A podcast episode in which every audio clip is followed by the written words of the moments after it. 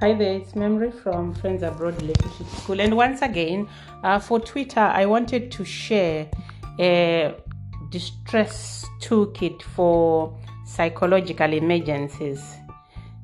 And this is important because we tend to have um, a first aid box for physical emergencies. So listen on. You today an important aspect of healing or life that is to have a distress toolkit for psychological emergencies. Most of us have a first aid box or a distress toolkit for physical emergencies in the house, which contain maybe some bandages, maybe um, some pain tablets, things like that, so that when there's a bit of um, a crisis, you, you can do something and help a child, help a parent, help an adult before you either consider going to the hospital or calling the doctor. So it is that we also need a psychological distress toolkit for our own psychological problems or when we plunge into a psychological crisis. This toolkit will help you, just like an emergency toolbox, to ground or to um, parent yourself.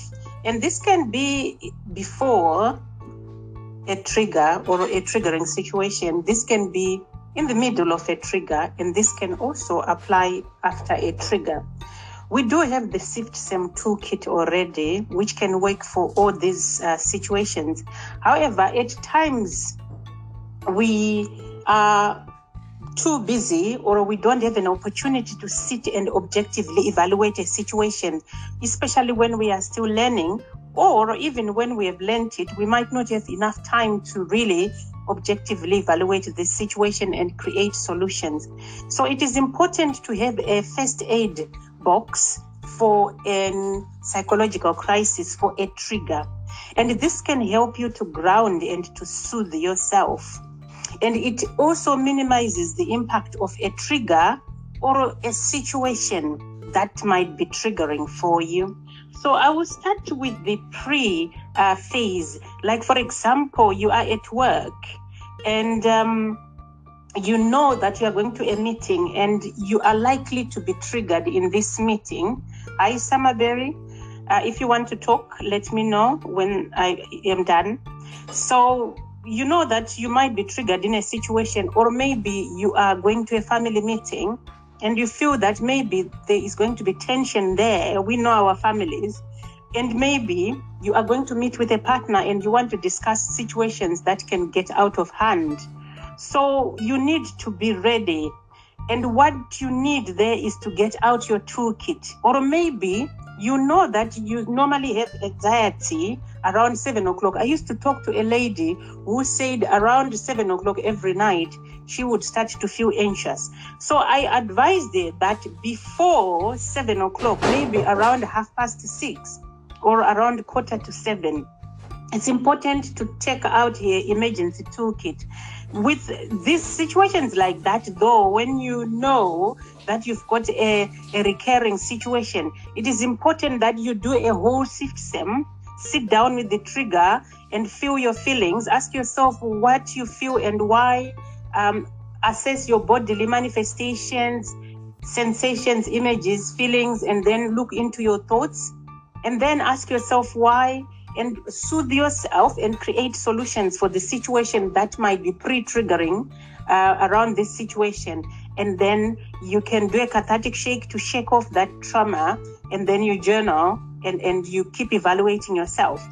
Uh, but then if this happens like um, suddenly where you just have a triggering situation and also in those situations which you know are going to be triggering there are additions that you can have or you can practice this this too you can take out your toolbox and get things like you spend quality time a little bit of quality time with yourself even if it's a minute where you can take yourself away from the situation and you need to touch you a grounding object.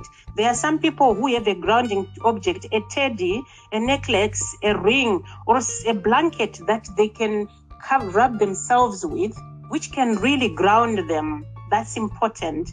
Then you also have, or you add after a system, some Pinterest quotes. You can actually create your distress toolkit that you can look at, or you can keep it on your phone. It might have your favorite quotes which you can read to soothe yourself and to, i mean to just calm yourself down.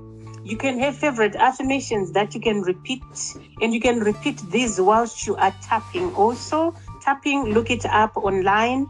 And you can also have some soothing foods something that you can have like i was talking yesterday about how hot it is right now here you can buy a, a, a cold ice cream and that can soothe you or you can have a soothing drink, whatever that can, can you know, can soothe you, like chamomile tea. It's quite calming. And you can repeat gratitude for things that you are grateful for. You can have a grounding activity. Some people uh, can do a cathartic shake or a cathartic exercise or lift weights or something like that. You might have favorite sound, music, sometimes you can have light, but avoid sad songs because you can actually worsen your distress. It's important to look into the kind of music that you are listening to. And uh, you might also have a favorite spot where you sit, and that can be calming and grounding for you. You might have red favorite oils or lavender candles. you loved summer, didn't you? Uh, because, yeah, when you listen to sad songs, you'll be much sadder. You know, you worsen your distress. And you can have um, lavender candles that you can um, that can help you to calm. You can also have a go-to meditation.